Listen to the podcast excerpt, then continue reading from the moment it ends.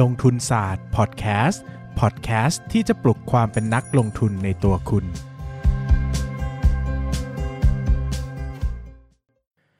สวัสดีครับ ยินดีต้อนรับเข้าสู่รายการลงทุนศาสตร์พอดแคสต์รายการที่จะชวนทุกคนมาพัฒนาความรู้ด้านการเงินและการลงทุนไปด้วยกัน ตอนนี้นะครับผมมีหนังสือปกใหม่นะครับแต่เป็นหนังสือเรื่องเดิมแต่ปกใหม่นะครับก็เป็นหนังสือชื่อว่ามนุษย์ซึมเศร้ากับเรื่องเล่าสีขาวดำนะครับเป็นหนังสือที่ผมเขียนเอง บอกเล่าประสบการณ์เรื่องการป่วยเป็นโรคซึมเศร้าของผม ตั้งแต่ป่วยจนหายดีนะครับใครสนใจอยากจะอุดหนุนนะครับก็เข้าไปที่เพจของลงทุนศาสตร์ได้เลยนะครับหรือว่าจริง ๆ แล้วจะเข้าไปในที่เพจ 13357 Publishing ก็ได้นะครับ สามารถอุดหนุนสนับสนุนผมได้เลยนะครับ แล้วก็มีอีกเรื่องหนึงที่อยากจะแจ้งนะครับ ก็คือตอนนี้ผมคิดหัวข้อพูดไม่ค่อยออกแล้วครับ มัน 400 จะ 500 episode แล้ว ดังนั้นใครที่ใจดีนะครับ หรือว่ามีเรื่องสงสัยสามารถเข้ามาคอมเมนต์ไว้ได้นะครับ ว่าอยากฟังเรื่องอะไรที่ ใต้คลิปคลิปนี้นะครับใน YouTube นะผมขอเป็น YouTube นะครับเพราะว่าผมอ่านสะดวกที่สุดเลยนะครับแต่ก่อนจะคอมเมนต์ขออนุญาตนิดนึงว่าลอง search ใน YouTube ว่าลงทุนศาสตร์พอดแคสต์แล้วลอง search หัวข้อที่เราสนใจก่อนว่ามีพูดไปแล้วหรือเปล่านะครับบางทีเนี่ยมันหลายร้อย episode บางทีมันก็พูดไปแล้วบ้างนะครับก็ลอง search recheck นิดนึงนะครับว่ายังไม่ได้พูดนะครับจะได้ไม่ซ้ำหรือว่าสิ่งที่คุณสงสัยนะ ถ้ามันมีแง่มุมที่พิเศษ บางทีสมมุติว่าขอหัวข้อว่าลงทุนต่างประเทศอย่างเงี้ยผมอาจจะไม่ได้พูดให้เพราะว่ามันกว้าง อยู่แล้ว แต่ถ้า specific ลงไป เช่นแบบลงทุนที่ต่างประเทศจะรู้ได้ไงว่าบริษัทไม่โกงอย่างเงี้ย เรา specific เข้าไปอย่างเงี้ย บางทีเราผมอาจจะ เอ้ย มันน่าสนใจจะหยิบมาเล่าให้ได้นะครับ ดังนั้นเนี่ย ขอคำถามที่อาจจะ specific หน่อยหรือว่าไม่ซ้ำกับของเดิมนะครับ ใครที่ได้ถามได้น่าสนใจผมก็จะหยิบมาเป็นพอดแคสต์นะครับ ส่วนเรื่องวันนี้ผมพูดเกี่ยวกับเรื่องเปอร์เซ็นต์เวลของ ผู้ถือหุ้นใหญ่นะครับ จริง ๆ แล้วค่อนข้างจะเป็นเรื่องที่หลาย ๆ คนอาจจะไม่เคยได้ยินหรือคำนึงถึงมาก่อนนะครับ วันนี้ก็จริง ๆ เป็นเทปที่มีประโยชน์ แต่ขอดาว่าคนฟังน่าจะน้อยไม่เป็นไร ถือว่าถ้าใครฟังก็ถือว่าเป็นกิฟต์ละกันนะครับ เพราะว่าหลังๆคนฟังน้อย เราถือว่าเราเหมือนนั่งเหมือนไลน์คอลคุยกับเพื่อนนะครับ เมาส์นอกเรื่อง อย่างนี้นะครับผมจะบอกว่าเวลาเราจะทำความเข้าใจหรือว่าตีความลักษณะแนวคิดของผู้ถือหุ้นใหญ่เนี่ยเราต้องมองให้ออกว่าหุ้นที่เราสนใจนั้นอะเป็นมูลค่าความมั่งคั่งกี่เปอร์เซ็นต์ของเขานะยกตัวอย่างง่ายๆเลยนะ สมมุติว่าถ้าชีวิตชีวิตเราอะมีหุ้น มีหุ้นอยู่ในบริษัทบริษัทหนึ่งอะแล้วทั้งชีวิตอะมีแค่หุ้นอยู่บริษัทนี้บริษัทเดียวอะสมมติเอาเอาง่ายๆนะ สมมติว่า สมสมมุติว่าผมเป็นเจ้าของลงทุนศาสตร์อย่างเงี้ยแล้วชีวิตเนี้ยไม่ไม่ไม่มีอะไรเลยนอกจากลงทุนศาสตร์อย่างเงี้ยผมต้องสู้สุดชีวิตเพื่อที่จะทำให้มันดีทำให้มันโตทำให้มันกำไรถูกปะเพราะนั่นมันหมายถึงความมั่งคั่งของผมเอง มันหมายถึงเงินจะกินจะใช้มันหมายถึงกำไร หมายถึงเงินปันผล หมายถึงชีวิตนะครับ แบบนี้เนี่ยจะไม่ค่อยแปลกเข้าใจได้ง่ายมากๆนะครับ เราจะเห็นในหลายบริษัทมากๆนะครับที่ผู้ถือหุ้น ใหญ่หรือว่าเอาง่ายๆเจ้าของนะครับความจริงมันมีความใกล้เคียงกันนะนะครับระหว่างผู้ถือหุ้นใหญ่กับเจ้าของ คือผู้ถือหุ้นใหญ่ก็คือเจ้าของนั่นแหละนะครับผมจะพูดระหว่างผู้ถือหุ้นใหญ่กับกรรมการบริหารนะครับซึ่งจริงๆ กรรมการบริหารเนี่ยก็ก็คือทีมเจ้าของนั่นแหละ เพราะว่าการที่คุณจะเข้าไปถือหุ้นใหญ่เนี่ยคุณก็ต้องมีที่นั่งไปซีดในกรรมการบริหารด้วยนะครับดังนั้นเนี่ยสำหรับผมเนี่ยมันใกล้เคียงกันมากนะครับต้องดูให้เข้าใจก่อนว่าเขาอะมีสัดส่วนความมั่งคั่งอยู่ในบริษัทนี้คิดเป็นกี่เปอร์เซ็นต์ของชีวิตเขา ฟังให้ดีนะครับ ผมไม่ได้บอกว่าผู้ ถือหุ้นคนนี้ถือหุ้นกี่เปอร์เซ็นต์ของบริษัท แต่ผมตั้งคำถามว่าบริษัทนี้เป็นกี่เปอร์เซ็นต์ของชีวิตเขา ยกตัวอย่างเช่น ผมพูดถึงหุ้น CPO ละกันนะครับ ผมไม่ได้ถามว่าวันนี้เจ้าสัว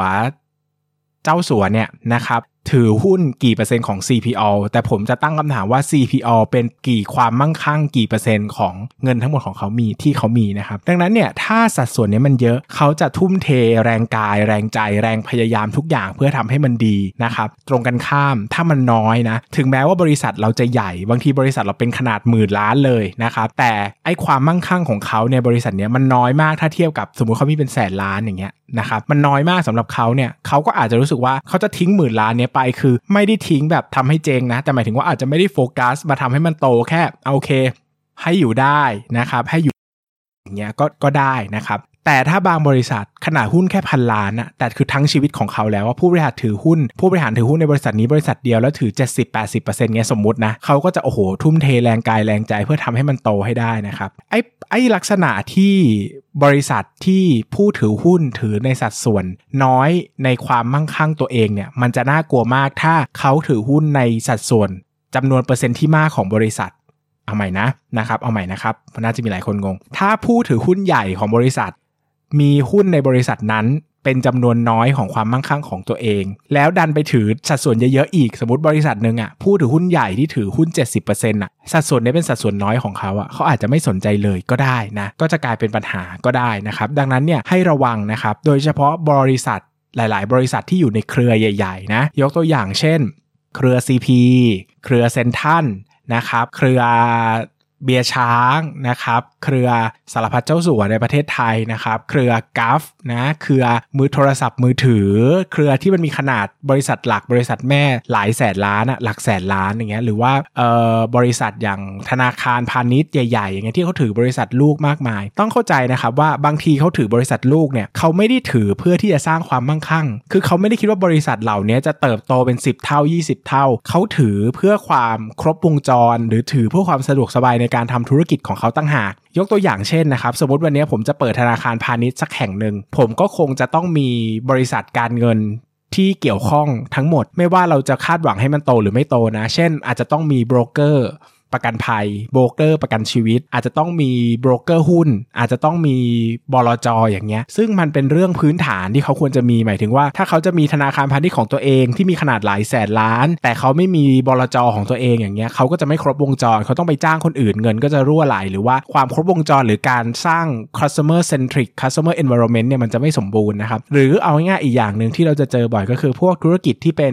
สาย supply chain ยาวๆนะครับ เช่นธุรกิจเครื่องดื่มอย่างเงี้ย เราจะเห็นได้ชัดว่าบริษัทเครื่องดื่มที่เป็นพวกเครื่องดื่มขวดแก้วทั้งหลายเครื่องดื่มชูกำลังเนี่ยเกือบร้อยทั้งร้อยเลยนะครับว่าจะต้องถือสัดส่วน คือต้องถือบริษัทที่ผลิตขวดแก้วของตัวเอง เพราะว่าจริงๆ line production ในการผลิตขวดแก้วเนี่ยมันทำได้ยากแล้วก็ใหญ่กว่าบริษัทที่เป็นขวดพลาสติกนะครับแต่ถ้าเราไปจ้างบริษัทอื่นทำเนี่ยมันอาจจะมีความติดขัด เช่นทำงานไม่ทันนะครับหรือว่าให้ความสำคัญกับออเดอร์อื่นก่อนดังนั้นสังเกตเลยนะครับว่าธุรกิจที่เป็นเอาง่ายๆเครื่องดื่มชูกำลังทั้งหลายเนี่ยส่วนใหญ่ก็ต้องมีธุรกิจขวดแก้วในเครือตัวเองทั้งนั้น ทั้งๆที่ธุรกิจขวดแก้วพวกนี้จริง ๆ ไม่ได้ทำกำไรเยอะแยะเลย หรือว่าเขาไม่ได้คาดหวังว่ามันจะโตกี่เปอร์เซ็นต์กี่เปอร์เซ็นต์แต่เขาทำเพื่อทำให้ธุรกิจหลักมันสามารถลันไปได้อย่างลื่นไหลนะครับ ดังนั้นสิ่งเหล่านี้ต้องเป็นสิ่งที่เราต้องให้ความสำคัญ แล้วก็ต้องอ่านผู้บริหารให้ออกว่าจริง ๆ แล้วเขามองบริษัทนี้เป็นหัวใจสำคัญของชีวิตเขาหรือเปล่า หรือเขามองว่ามันเป็นแค่ส่วนเล็ก ๆ ในชีวิตเขาเท่านั้น ดังนั้นนะครับเมื่อไหร่ที่เจอบริษัทที่เหมือนจะไม่ใช่ส่วนสำคัญของผู้ถือหุ้นใหญ่จงระวังนะครับเพราะว่าเขาอาจจะไม่สนใจก็ได้นะครับอีกหนึ่งกรณีที่ต้องระวังมากๆ เพราะว่า ผู้ถือหุ้นใหญ่กลุ่มนี้เนี่ยถือว่าเป็นผู้ถือหุ้นใหญ่ที่มีเงินเยอะมาก แล้วมีความเป็นเจ้าของไม่ชัดเจน นั่นก็คือรัฐบาลนะครับไม่ว่าจะเป็นกระทรวงใดกระทรวงใดก็ตามนะครับอย่าลืมว่ากระทรวงเหล่านี้เนี่ยไม่ได้เป็นเจ้าของที่เป็นคน หรือว่าเป็นบริษัท หรือว่าเป็นอะไรที่จะต้องฟอร์สให้ได้ผลตอบแทนสูงๆนะครับดังนั้นเนี่ย คนที่เป็นรัฐบาลที่มีส่วนร่วมในการเป็นผู้ถือหุ้นอยู่ตอนนั้นเนี่ยเขาอาจจะไม่ได้มองว่าการทำธุรกิจพวกนี้เป็นเรื่องสลักสำคัญในชีวิตของเขาก็ได้ หรือเขาอาจจะมองว่างบประมาณตั้งมากมายในประเทศนี้เนี่ยจะขาดบริษัทนี้ไปสักบริษัทหนึ่งนะครับการเติบโตไม่ดีนะ เขาก็อาจจะไม่แคร์ก็ได้นะครับ ซึ่งอันนี้ผมไม่ได้พูดว่าทุกบริษัทที่เป็นรัฐนะครับ บางบริษัทที่ผู้ถือหุ้นเป็นรัฐก็มีความ aggressive ในการเติบโตมากนะครับ บางบริษัทที่ผู้ถือหุ้นเป็นรัฐก็มีความ aggressive ในการเติบโตน้อยนะครับ อันนี้ต้องไปดูลักษณะของบริษัทเหล่านั้นก่อนนะครับ ว่ามันมีความสำคัญต่อภาพรวมของประเทศชาติแค่ไหน บริษัทที่ผมคิดว่าเขาคงไม่ทิ้งแน่ ๆ อย่างเครือปตทอย่างเงี้ยหรือว่า AOT อย่างเงี้ยมันเป็นโอ้โหกำไร ช่วงดีๆกำไรปีละกิจเป็นแบบเป็นหมื่นล้านนะมันสำคัญมากๆสำหรับผู้ถือหุ้นใหญ่ก็คือรัฐนะครับแต่ถ้าเป็นบริษัทเล็ก ๆ ที่เขามาถือหุ้นอย่างเงี้ยบางทีเขาอาจจะไม่ได้โฟกัส ไม่ได้ใช้ความพยายาม หรือว่ามันอาจจะคิดง่ายๆนะครับว่าบริษัทบริษัทเนี้ยมันอาจจะเป็นแค่ 0.1%ของงบประมาณทั้งปีของประเทศนี้ก็ได้ แต่ถ้าเราลงทุนในหุ้นนี้เยอะๆมันอาจจะเป็น 30-40%ของทั้งชีวิตเราก็ได้นะครับ ดังนั้นความ สำคัญของหุ้นนี้ต่อเรากับผู้ถือหุ้นใหญ่ไม่เท่ากันนะครับ ดังนั้นมีโอกาสสูงที่เขาอาจจะบริหารอีกแบบหนึ่งแล้วก็ไม่ได้เป็นไปอย่างที่เราคาดหวังก็ได้นะครับ ดังนั้นเนี่ยเราเคยเจอเคสแบบนี้มาเยอะมากในตลาดหุ้น แต่ผมขออนุญาตไม่เมนชั่นเยอะ เพราะว่ามันจะต้องเอ่ยชื่อผู้บริหาร เอ่ยชื่อหน่วยงานหรือเอ่ยชื่อองค์กร ซึ่งผมคิดว่ามันไม่ค่อยเฮลตี้ในการในในในการพูดแบบพับลิกเท่าไหร่นะครับ แต่เอาเป็นว่า ใครสนใจลองไปหาเคสศึกษา study ศึกษาดูนะครับลองไปหาเครือที่มันมีขนาดใหญ่มากๆ แล้วลองศึกษาดูว่าเฮ้ยทำไมบางธุรกิจมันก็ดูเป็นธุรกิจที่ดีมากๆเลยนะ แต่ทำไมมันดูไม่ค่อยเติบโตเลย หรือว่ามันดูไม่ค่อยเฟื่องฟูเลย มันดูไม่ค่อย aggressive ในการเติบโตเลยนะครับผมว่าเรื่องนี้เป็นเรื่องสำคัญ มากๆนะครับ สมมติผู้บริหารต้องใส่แรงเท่ากัน เขาไปใส่บริษัทขนาด 3 0 0 0 0 0 4 0 0 0ล้านของเขาดีกว่า จะมาใส่บริษัทขนาด 3 4พันล้าน ซึ่งไม่เห็นจำเป็นเลย เพราะว่าเขาพยายามแทบตายเงินก็ได้ขึ้นมานิดนึงนะครับ ซึ่งมันไม่ได้สำคัญกับเขา ยิ่งถ้าเป็นการถือหุ้นระยะยาวแบบที่ไม่คิดจะขายอยู่แล้วเนี่ย เวลของเขาเนี่ย ถึงแม้ราคาหุ้นจะขึ้นเวลเขาก็ไม่เปลี่ยนนะครับ เพราะว่าเขามองว่ามันไม่ได้ขาย แล้วก็เงินมันก็ไม่ได้เข้ามาที่บริษัทหลักเนอะ มันรับรู้เป็นแบบงบการเงินรวมนะ อันนี้พูดในลักษณะองค์กรนะครับ ไม่ไม่ใช่ลักษณะบุคคลนะครับ ดังนั้นเนี่ยเขาอาจจะสนใจแค่เงินปันผลต่อปีก็ได้ปันผลให้เขาสูงๆก็พอนะครับไม่เขาไม่ได้แคร์ว่าจะต้องเติบโตกำไรต่อหุ้น หรือว่าเขาไม่ได้สนใจว่าราคาหุ้นจะต้องไปเท่าไหร่นะครับดังนี้ก็เป็นเรื่องความสำคัญดังนั้นเนี่ย อันนี้ผมว่าเป็นเรื่องสำคัญมากๆ แล้วก็ใช้ได้ worldwide มากๆนะครับไม่ว่าจะเป็นหุ้นไทยหรือหุ้นต่างประเทศเรื่องนี้สำคัญมากๆนะครับก็ฝากไว้ละกันอาจจะไม่ได้ค่อยมีคนพูดกันบ่อยนะครับแต่ก็ถือว่าเรื่องนี้ผมว่าเป็นเรื่องที่สำคัญมากๆสำหรับการวิเคราะห์ผู้บริหารนะครับสำหรับวันนี้ก็ขอบคุณทุกคนมากครับฝากหนังสือของผมด้วยมนุษย์ซึมเศร้ากับเรื่องเล่าสีขาวดำแล้วใคร อยากจะฟังเรื่องอะไรนะครับอย่าลืมคอมเมนต์ไว้ใต้คลิปนี้นะครับใน YouTube นะขอเป็น YouTube นะครับสำหรับวันนี้ขอบคุณทุกคนมากเลยครับ สวัสดีครับ อย่าลืมกดติดตามลงทุนศาสตร์ในช่องทาง podcast player ที่คุณใช้ แล้วกลับมาปลุกความเป็นนักลงทุนกันใหม่ในลงทุนศาสตร์พอดแคสต์